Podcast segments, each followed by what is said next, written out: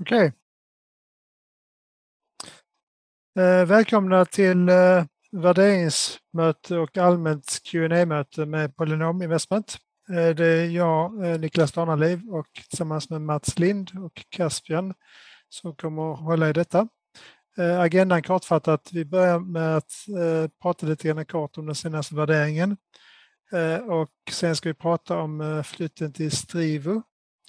Det kommer Rickard Nylund sköta om han hinner komma in. Annars tar Caspian det. Sen pratar vi om Polynomdagen lite kort. Och sen pratar vi om olika event som vi kommer ha nu framöver. Lokala träffar runt om i Sverige och även några intressanta webbinarium vi ska köra. Sen några korta ord om vår planerade emission i oktober. Och sen avslutar vi med en allmän frågestund. Och det här, allt detta ska ta max en timme, så vi kommer vara klara 21:30 senast. Då börjar vi med värderingen. Jag gissar att ni har läst utskicket som vi skickade för några veckor sedan. Tyvärr så var ju, som ni såg, värderingen ner 13% ungefär. Och dock lite bättre än index som föll ungefär 15% på samma tidpunkt. Och då jämför vi oss med, i vanlig ordning, med Stockholm All-Share-index. Det vill säga alla aktier på Stockholmsbörsen inklusive återinvesterad utdelning. Det är det indexet som är svårast att slå, så vi tycker det är ganska bra att jämföra sig med. Många professionella förvaltare gillar istället att jämföra sig med OMX30, det vill säga de 30 största bolagen. Det är dock, brukar vara klart lättare att slå det indexet, har åtminstone varit historiskt.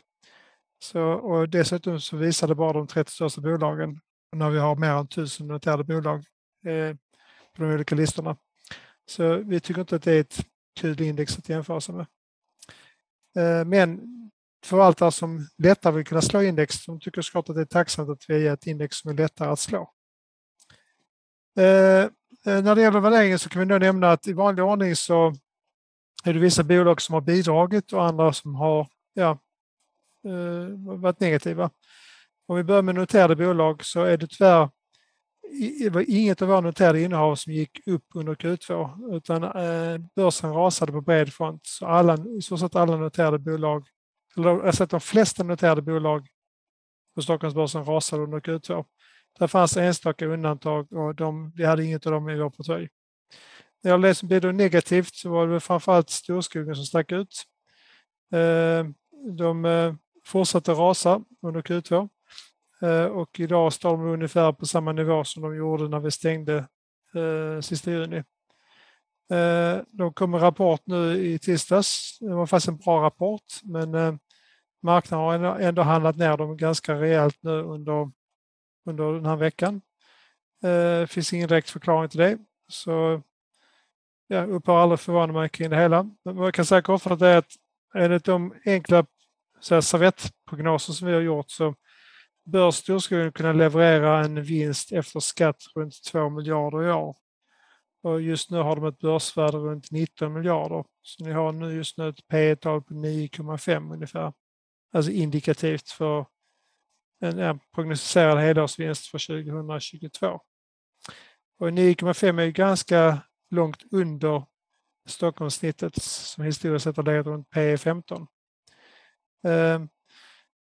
Så jag har ingen bra förklaring till vad detta beror på, men att marknaden verkar misstro bolaget och deras affärsplan kan vara någon hypotetisk förklaring.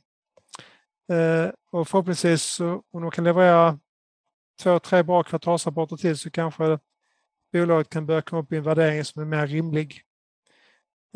Jag personligen kan tycka att ett bolag som har en vettig lönsamhet och tillväxt borde kunna värderas i dagens klimat någonstans mellan P/E 15 och P/E 25. Men det återstår att se om de kan lyckas med det. Det är svårt att säga att det kommer att ske i år. Kanske första halvan nästa år om jag ska spekulera. Epti bidrog också negativt. Det är ett av de bolagen som föll ganska mycket under Q2. Och Carbiotics föll också. Carbiotics fortsätter faktiskt att utvecklas bra som bolag, men på börsen har de inte gått så bra. Men de är nu snart klara med att bygga sin första produktionsanläggning på Food Hill i Bjuv, norra Skåne. Vi hoppas att den ska vara klar innan året är slut. De kan liksom börja producera och sälja egen råvara av höglösliga fiber. Det ska vara spännande att se om de lyckas med det. Epti är ju en venture cap-bilder som de bygger alltså i olika former av IT-plattformar. Och den sortens bolag, alltså, ja, det man kan säga att det är en form av mycket så här förhoppningsbolag, och förhoppningsbolag generellt sett har värderats ner väldigt mycket i år. Och därav att de har fallit som de har gjort. Gå över och ställa och titta och prata om de onoterade bolagen. Vi kanske bara ska nämna lite siffror bara för att ge en liten känsla. Att Epti var ner 69% i kvartalet, Storskogen var ner 37% och Carbiotics var ner 35%. Så då förstår ni vilka otroliga sänken det har varit. Och sen kommer de positiva här nu då, de onoterade bolagen. Ja. Börjar med onoterat så har vi dokt.se var det som föll mest. Bolaget steg kraftigt under Q1. Då hade de planer om att de skulle börsnoteras. Så då prisade marknaden in den tilltänkta IPO-kursen. Men sen när klimatet kallnade snabbt så drog de tillbaka sina noteringsplaner. Och då gick de sen tillbaka till så här, mer onoterad värdering. Och generellt sett brukar det vara så att bolag är inte värda lika mycket när de är onoterade som de är när de blir börsnoterade. Så det här fallet på 40% i Q2 berodde framförallt på detta. Att det återgick till den onoterade värderingen som de hade så här, förra hösten. Så här, uppgången i Q1 var baserad på spekulation inför IPO som inte blev av. De tog in pengar nyligen nu i sommar, nästan 300 miljoner till samma värdering som de hade då i höstas. Så, och bolaget utvecklas bra, så vi ser ingen anledning till att de skulle fortsätta ner, utan snarare så kanske de kan göra ett nytt försök att börsnoteras någon gång nästa år, ska jag gissa. Jag har svårt att säga att det blir börsnotering nu i höst. Så de borde ha nya chanser att stiga nästa år. Sen hade vi mindre nedgångar i FinanZero, ett fintechbolag verksamma i Latinamerika, och i MP Diagnostics med life science-bolag, båda var ner 31%. Det som blir positivt, det har vi framförallt Greenly som gick upp 72%. Det är en avancerad app som hjälper till att ha koll på elförbrukning. Och det är ganska hett i dessa tider. Så har vi ett life science-bolag som heter Lyfta som gick upp 64%, och Vitra som gör vad kallas det för? Internet of Things-lösningar. Business to business, tänk till byggarbetsplatser och stora byggnader och sjukhus och andra avancerade ställen. De är upp 33%.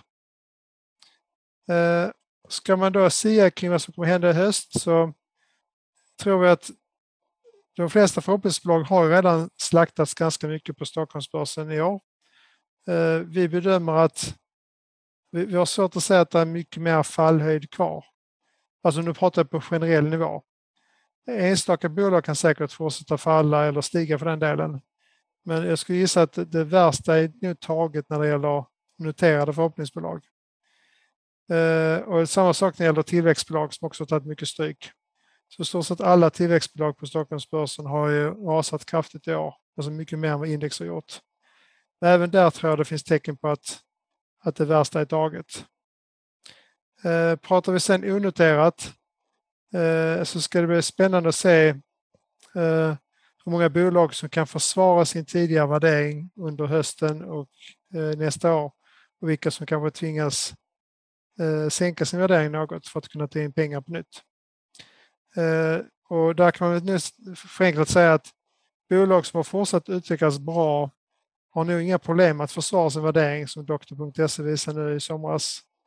Och likaså tror jag inte att bolag som är verksamma i heta branscher kan också säkert försvara sin värdering.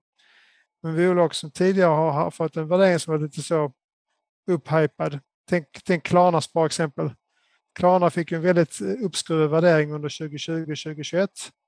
Och sen de behövde ta in pengar nu i början på första halvan av det här året. så var de tvungna att sänka sin värdering ganska kraftigt för att kunna locka nya investerare att vilja investera. Så vi misstänker att en del bolag kan drabbas av det och andra kanske till och med kan höja sin värdering. Så det ska bli spännande att följa. Vi har överlag försökt välja vettiga bolag i vår portfölj.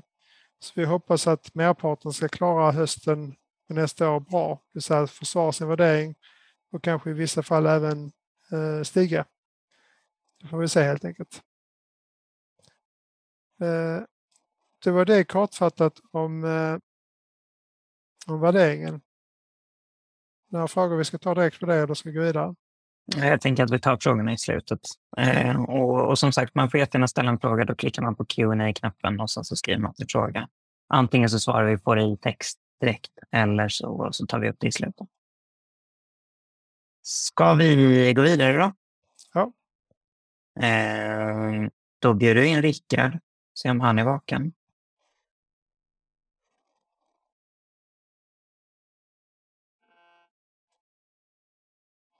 Nu ska vi se. Där har vi honom. Hallå Rickard. Du får unmuta dig och kanske sätta på din kamera.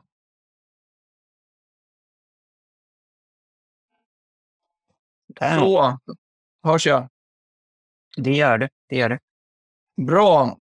Hallå allihop. De flesta har på ett eller annat sätt hört av mig senaste tiden.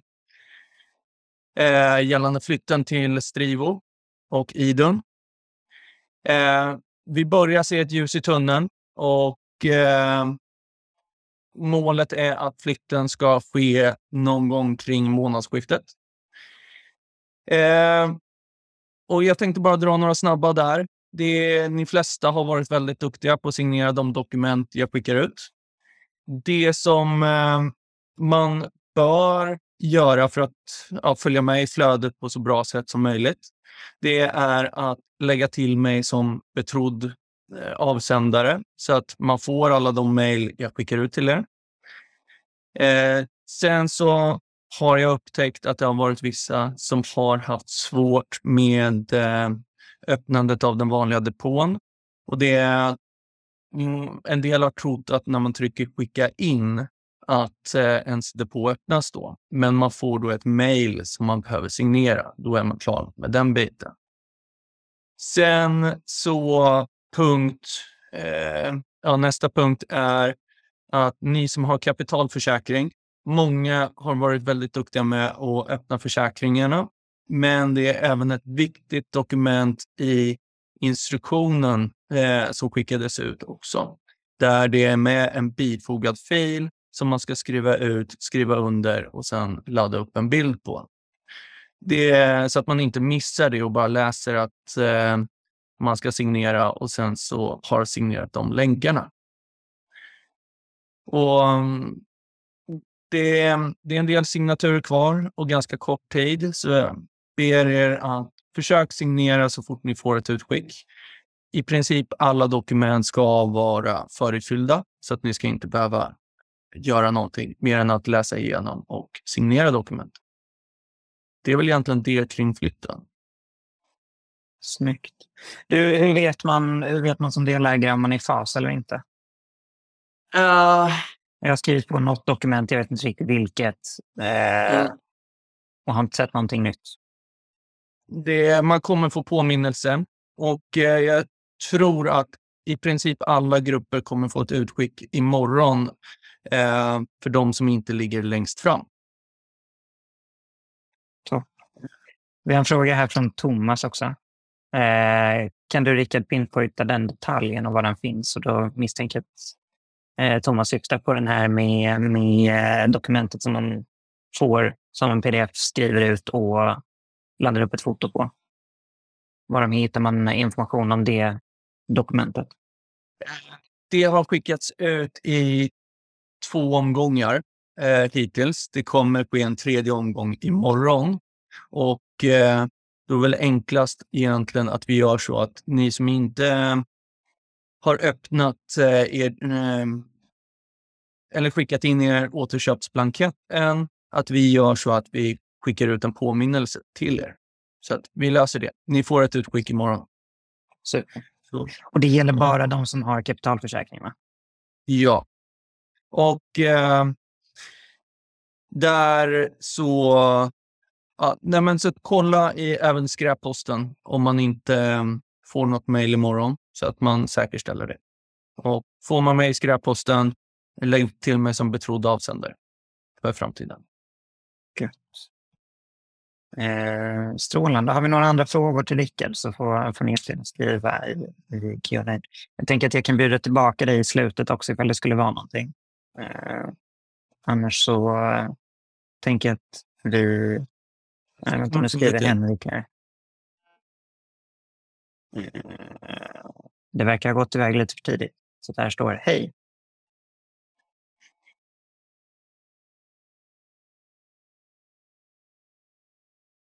Vi sitter och väntar med spänning, Henrik. Nej, men det är väl det egentligen det viktigaste att man kollar i skräpposten, tänker jag. Så att det är... Det är väldigt lätt, framförallt också i och med att du har ny e-postadress och nya kontaktuppgifter att det hamnar där. Liksom. Så det... Vi kan väl också tillägga att det kommer finnas en möjlighet att träffa Rickard på Polynomdagen live om man vill diskutera sin situation. Just det. Nu kommer Henriks fråga fram. Kommer GTK också att flyttas? Alla de onoterade som vi hjälper till med på olika sätt kommer att flyttas.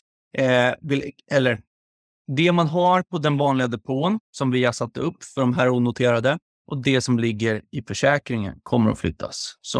Eller den försäkring vi satt upp för det här också. Så att, och det är vissa som har hört av sig till mig. Hej, jag på eget bevåg köpt den här aktien och fått den levererad till samma depå. Och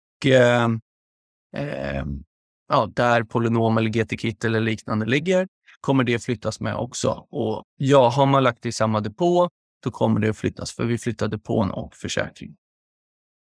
Hur gör man om man vill att det inte ska flyttas? Då hör man av sig till mig så hjälper jag till med det. Det går lätt att lösa. Super. Nu ska vi se.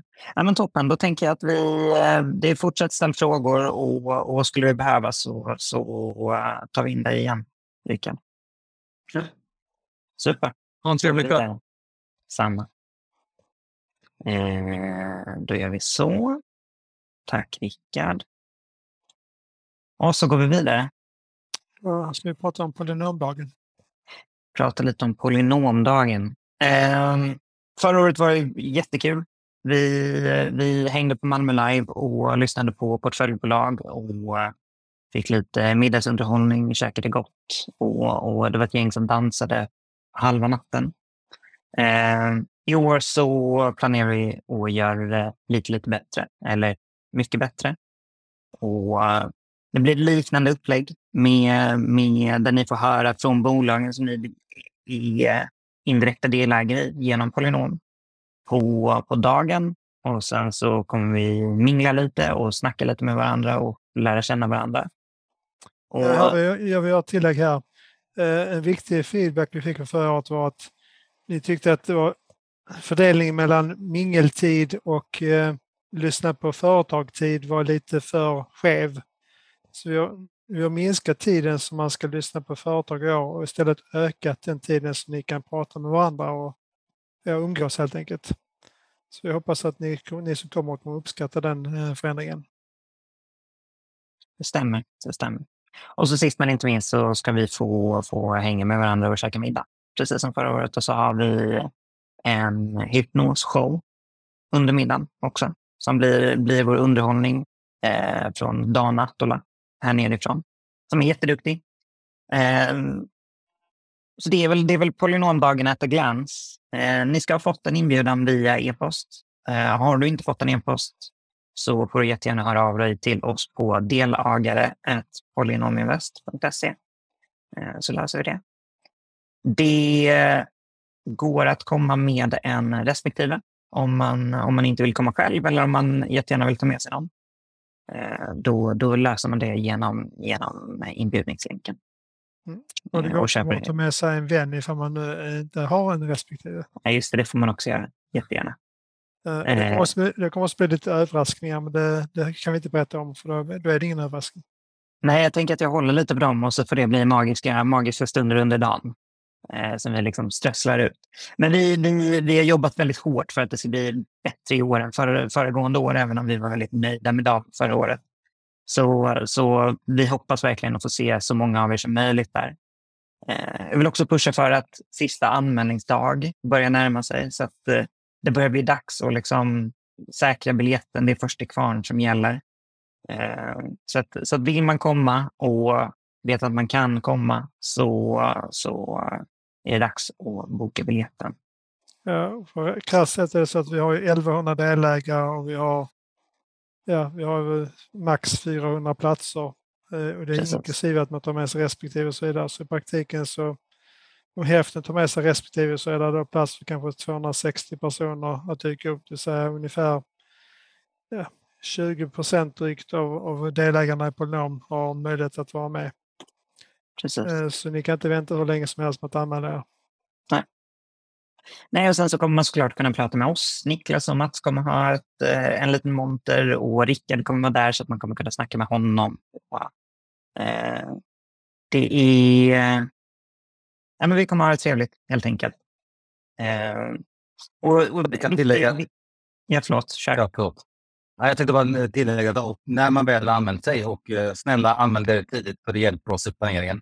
När man använder dig så kommer fakturan komma från ett företag som heter Moneyloop. Och det är ett anagram på Polynom, så det är helt enkelt Polynom baklänges. Så bara var beredd för det att fakturan kommer från Moneyloop. Och det kan vi säga... Ja, men precis. Och det kan vi säga inför nästa punkt också, där vi ska prata lite om eventen.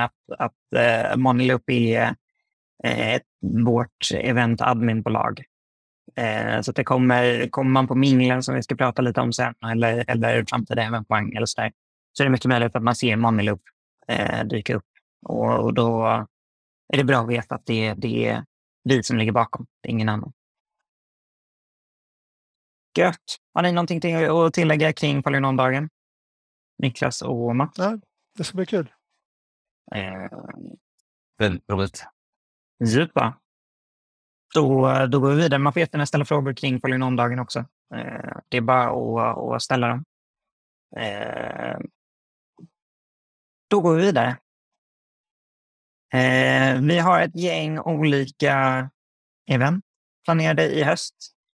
Det blev en lång lista i förra Polypost där man kan se dem. Jag tänker att jag ska dra igenom snabbt vad eventen är.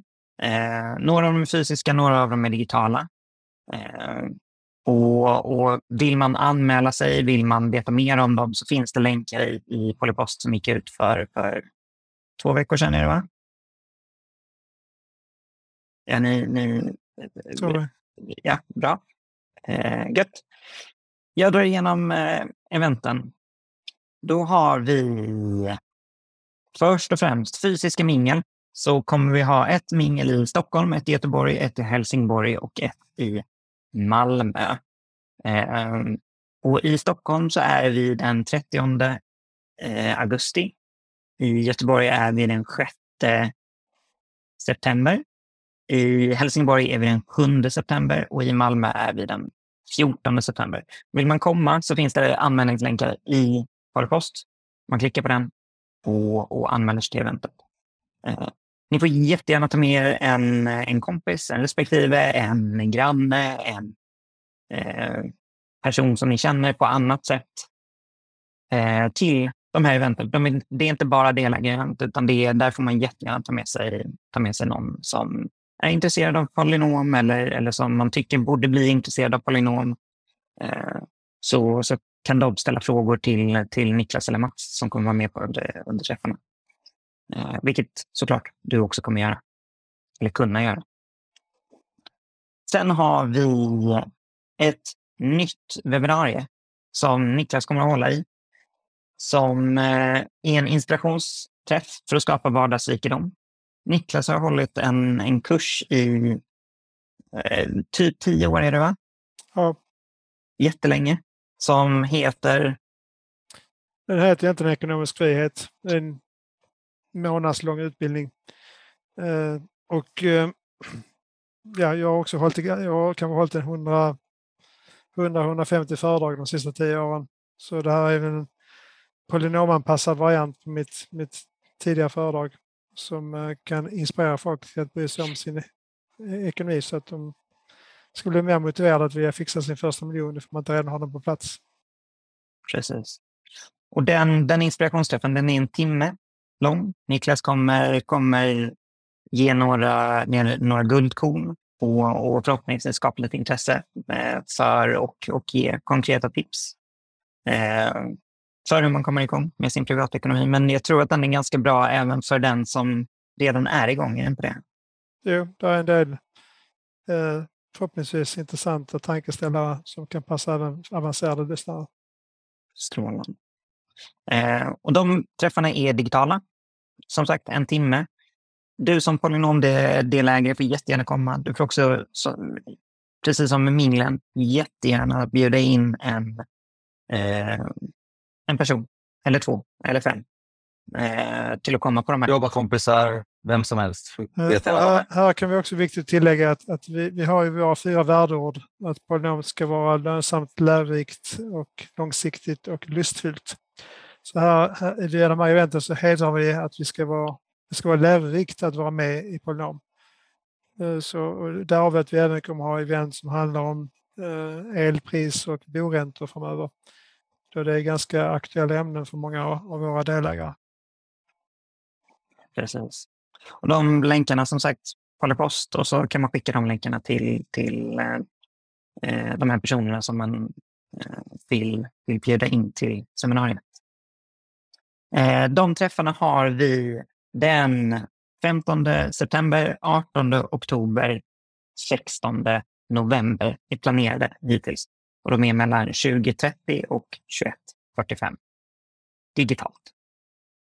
Vi kan väl säga så här också, om det är någon som vill bjuda in hela sin arbetsplats eller vad som helst så kan vi skapa separata inbjudningar som vi kan hjälpa till med. Så det bör av sig på delägarmailen så fixar vi det. Precis. Ja, men det är jättebra tillägg. Sen har vi som nämndes i förbifarten här 2 stycken specialträffar. Och då har vi en om räntor, bolån och inflation med en bolåneexpert. Och så har vi ett om elpriser. Och de kommer också... Förlåt, kör. Jag tänkte bara tillägga att den med räntor och bolån kommer göras av Hampus Brodén som är en av medgrundarna och vd på Stabedo. Stabedo erbjuds av Nordnet och Avanza som att man inte behöver pruta på bolån. Han har varit bankanalytiker i väldigt många år och är väldigt kunnig inom bank och räntor och lån och så vidare. Så det är en fantastisk möjlighet att få lyssna på honom och fråga frågor till honom. Precis. De träffarna om räntor, bolån och inflation är den 1 september 2030 till 21.45 och om elpriser kommer vi prata den 29 september 2030 till 21.45. Och nu ser jag att det var någon som frågar här om webbinarierna är kostnadsfria, om man bjuder in man är. De är helt kostnadsfria, både för dig som polynomdelägare och om du bjuder in någon. Så det är bara att skicka vidare inbjudan. Vi kan också tillägga där Kasper att vi leker med tanken att Niklas kommer köra sitt vardagsrikt seminarium gratis till delägare utav Polynom. Alltså då pratar vi om det stora utbildningen, inte bara den här inspirationsträffen. Så inspirationsträffen är gratis till vem du än känner. Sen kommer delägarna få den här möjligheten att gå detta gratis. Ja, men det är ingenting som är spikat än. För den är ganska omfattande så med att det blir någon light-version av det hela. Vi får se. Vi kommer utvärdera utfallet baserat på hur stort intresse det är för de här inspirationsföredragen först. Bra, det var det med presenten. Då tar vi sista punkten är lite grann att vi ska göra en nyemission 2 gånger per år. Normalt i april och i oktober. Så även i år kommer vi sikta på att göra en prospektemission i oktober Vi håller just nu på med Finansinspektionen. Det är Mats Lind som leder det. Att skicka prospekt fram och tillbaka till FI. Vi är uppe nu, är det fjärde rundan eller? Vi är på femte rundan redan faktiskt. Det har gått snabbt och ganska bra. Ja. Och så i vanlig ordning så de som vill kan öka sin insats i Polynom och alternativt så kan man tipsa om någon kollega eller vän som vill vara med på vår spännande resa. Det kommer komma ut mer information om det längre fram. En stor förändring här är väl att vi har beslutat oss för att sänka minsta beloppet en hel del. Vad landade på Mats i slutändan? Det kommer nog förhoppningsvis landa runt 25 000 kronor. För tidigare har vi haft runt, när vi startade för länge sedan så låg vi på nästan 100 000. Och sen har vi legat runt 80-90 och sen, nu senast var det väl 60 ungefär, strax under 60. Det kommer nu inte bli fler sänkningar efter detta så att säga. Utan det är också till för att de som vill fylla på sin post ska kunna fylla på med mindre belopp som man inte behöver fylla på med kanske 50-60, vilket är mycket pengar för många människor.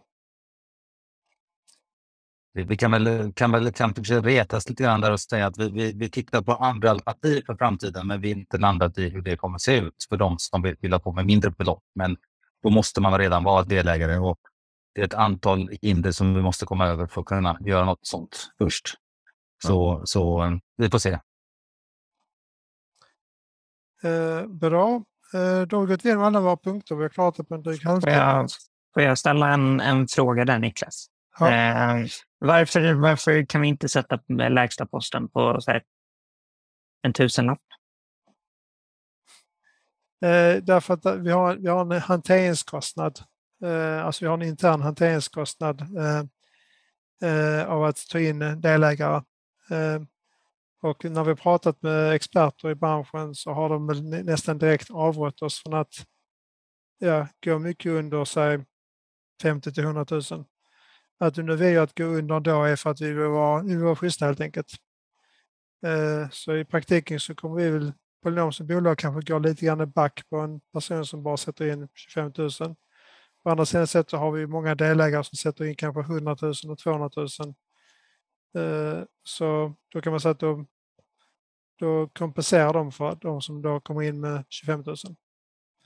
Och sen är det såklart förhoppningen att de som börjar med 25 000 kanske kommer att vara glada och nöjda och så efter ett år eller två år så kanske de sätter in 25 000 till. Och har de så fått lite värdetillväxt också så är de kanske uppe i 60-70 000 efter ett par tre år.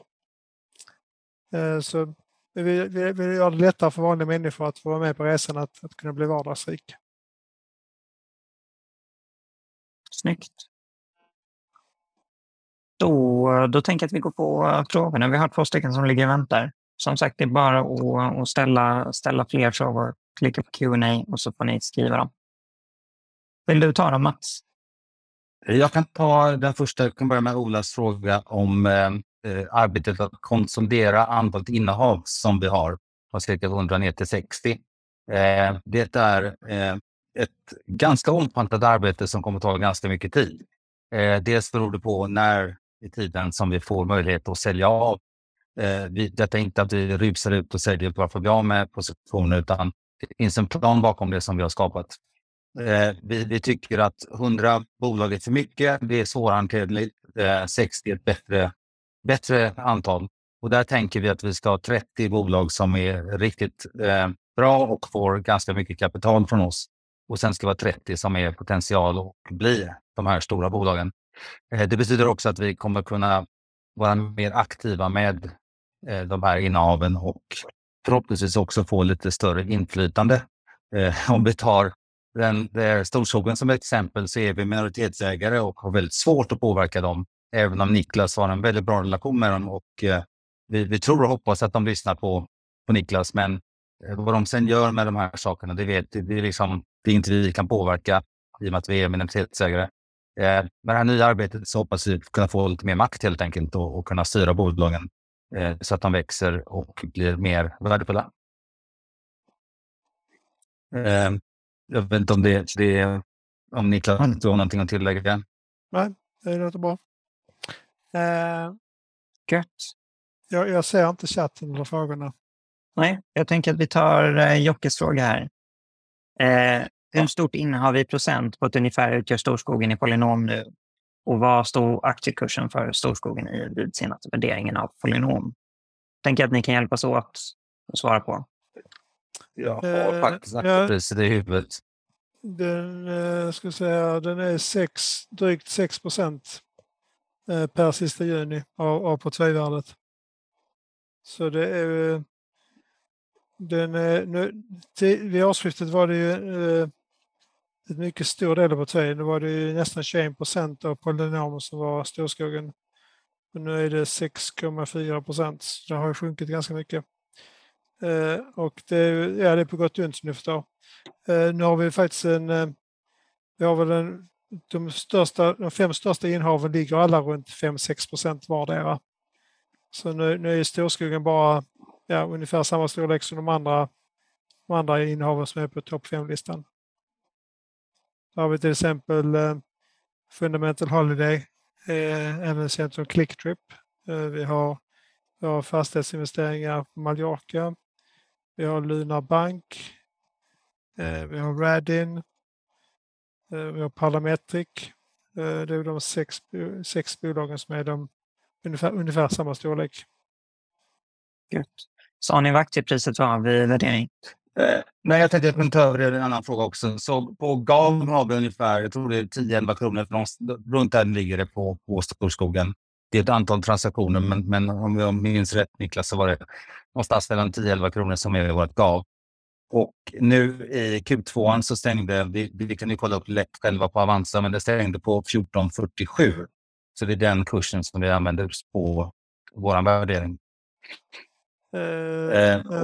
Just idag stängde ju Storskogen på 12,22. Men jag är inte så orolig. Alltså jag skulle bli förvånad fast Storskogen stänger under 14,47 sista september. Och anledningen till att jag skulle bli förvånad av det är att det är mer än jag som kan räkna på att de antagligen kommer att göra en vinst runt 2 miljarder i år. Och när den insikten blir mer och mer utbredd så borde ju fyndköp och dyka upp under augusti-september kan man tycka. Så jag tror det finns goda chanser att bolaget kan handlas upp lite.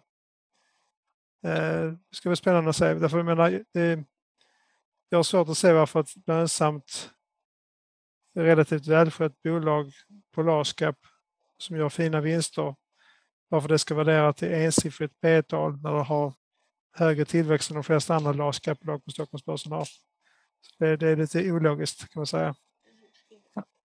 Jag tänker vi kan upprepa, det var Mats svarade på någon av frågorna här via text.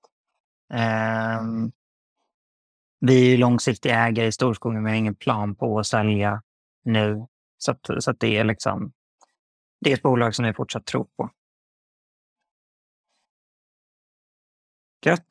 Ja, tar vi nästa fråga. Också lite andra frågor som jag svarade på också här. Det var, kommer Polynom köpa Tesla?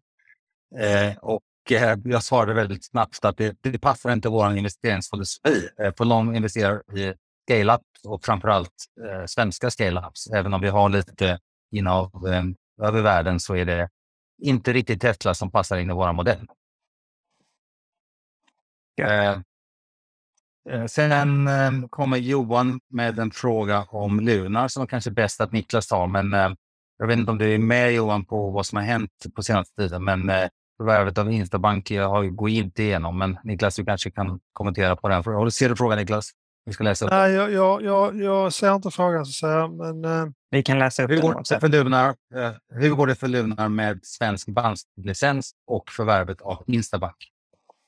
Kortfattat så kan man säga att Lunar har en dansk banklicens som smäller lika högt som en svensk. Så man behöver inte ha banklicens i varje land när man är verksam, utan man porterar in licensen ifall det är inom EU.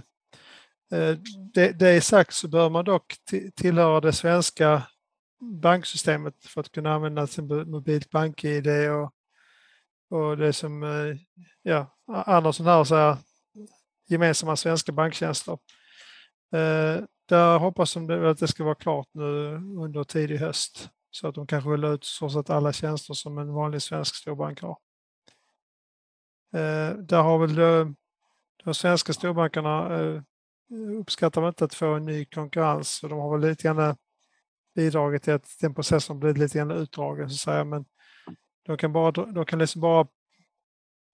kan liksom fördröja saker och ting, men de kan liksom inte stoppa någon från att komma in och säga om de uppfyller de kriterier som krävs. Enligt den lagstiftning som gäller med fri konkurrens och liknande. Så det bör vara på plats ganska snart, gissar jag. Men när det gäller Instabank så är jag tyvärr för dåligt insatt i turerna för att kunna uttala mig. Det sista jag hörde var dock att det kanske inte var helt kört. Att det kanske fanns en möjlighet att kanske göra någonting med det i alla fall. Vi får se vad som händer. Jag ser dock Instabank mer som en bonus. Det gör det som att de kommer snabbare in i Norge. Men de behöver inte Instabank för att kunna etablera sig i Norge. Så det går snabbare med Instabank. Och kan de inte köpa Instabank så kan de etablera sig i Norge av egen kraft. Då har vi nästa fråga. Jag tänkte bara ta upp en fråga som jag svarade på chatten också här från Stefan om hans Farm Novo-innehav. Det är så att vår ambition är att man ska kunna se alla ni som är investerade i våra SPV:er eller har andra onoterade aktier, att man ska kunna se dem här på sin depå. Och nu kommer vi då flytta till Strivo. Så först måste flytten för allihopa vara gjort och sen kommer vi kunna boka ut de här aktierna till era depåer så ni kan se allting på samma ställe. Vi vet inte hur lång tid detta kan ta, så ha lite tålamod. Men är ni oroliga så kan ni ta kontakt med delägarmailen eller så hjälper jag till om det behövs. En annan sak vi kan tillägga också är att vi har med flit varit ganska vi har inte velat pusha för att man ska kunna flytta in de här aktierna i kapitalförsäkring. Därför i och med att marknaden har varit ganska tuff i år så skulle jag säga att risken är större att bolagen gör nyemission på samma nivå som tidigare år eller kanske lite lägre än att de skulle göra så ta in pengar nu i höst till mycket högre värdering. Och då gör de då på samma nivå eller lite lägre så är det ju bättre för man inte ligger i kapitalförsäkring när man ska betala avgifter och skatt och försäkringsavgifter och liknande löpande. Utan det är väl när vi gör bedömningen att nu kanske det är på väg att vända och marknaden kommer bli på bättre humör så här nästa år kanske. Då är det bättre timing att flytta in i KF då. Sparar man in ett års avgifter och ett års skatt. Ja, sen har vi en fråga från Per Johan om Polynom hade varit intresserad av att investera i X-Store. Och det kan man säga så här generellt att vi hänger alltid med vad som händer och vilka objekt som finns där ute. Dels blir vi tipsade av er delägare, dels av korktimmer och så vidare och så vidare. De kanske inte passar heller riktigt in i vår modell. Vi föredrar till exempel då Radinn som gör jetboards istället. Så jag vet inte om det är ett svar på den frågan, men de passar inte riktigt in i modellen helt enkelt. Gott. Nu har vi inga fler frågor i pipen. Jag tänker att vi kan ge folk en liten stund och ifall det är någon som har vad heter det? Sista det var ett tack så. Och jag kan tillägga att det betyder inte att X-Store är ett dåligt bolag, det är inte det vi säger, utan vi kommenterar inte på om bolag är bra eller dåliga, men det passar inte in i Polynom som en Polynom-investering och vi har blivit mer och mer strikta på hur de ska se ut. Och här kommer en fråga från Tommy som jag svarade lite grann på Facebookgruppen faktiskt, Tommy, men jag har pratat med ett par stycken personer på Radinn. Läs frågan först. Ja, förlåt. Har vi fått svar från Radinn angående Sido och hur deras brädor skulle kunna helt enkelt konkurrera. Och deras svar är väl mer eller mindre att Sido har muskler för att kunna trycka ut de här brädorna i sitt dealernätverk, men att de inte riktigt ser det som en surfbräda utan mer som någonting som äldre personer ska åka runt på. Man har handtag och så vidare, och den är ganska klumpig, den här brädan. Dessutom kommer den placeras för en sommaren 2024 tidigast. Så det är en bit bort. Radinn själva ser ju sin surfbräda som en surfbräda. De ser awake, som kanske är deras närmaste konkurrent, som en wakeboard. Och där kanske man kan argumentera, men awake är lite, skulle jag säga, lite mer avancerade brädor. Och Radinn är lite mer surfkänsla. Gött. Okej. Snyggt. Har vi fler frågor så är det bara att skriva dem. Annars tänker jag att vi håller relativt strax och låter alla gå och lägga sig. Ja, jag tror det sista vi ska göra är att påminna folk igen. Anmäl er till Polynomdagen och glöm inte att fakturan kommer från Moneyloop. Precis. Jag hoppas att se alla er polynomer på Polynomdagen. Vi har ju en stor debatt på kontoret där Mats tycker att det heter polynomer och resten av oss tycker att det är polynomare. Jag är inte ensam. Jag och Mats tycker att polynomer är roligare, men de andra på kontoret som är i majoritet tycker att det ska kallas polynomer. Du menar de som har rätt? Det är det du försöker säga. Ni kan se på den karamellen om ni är polynomer eller om ni är polynomare.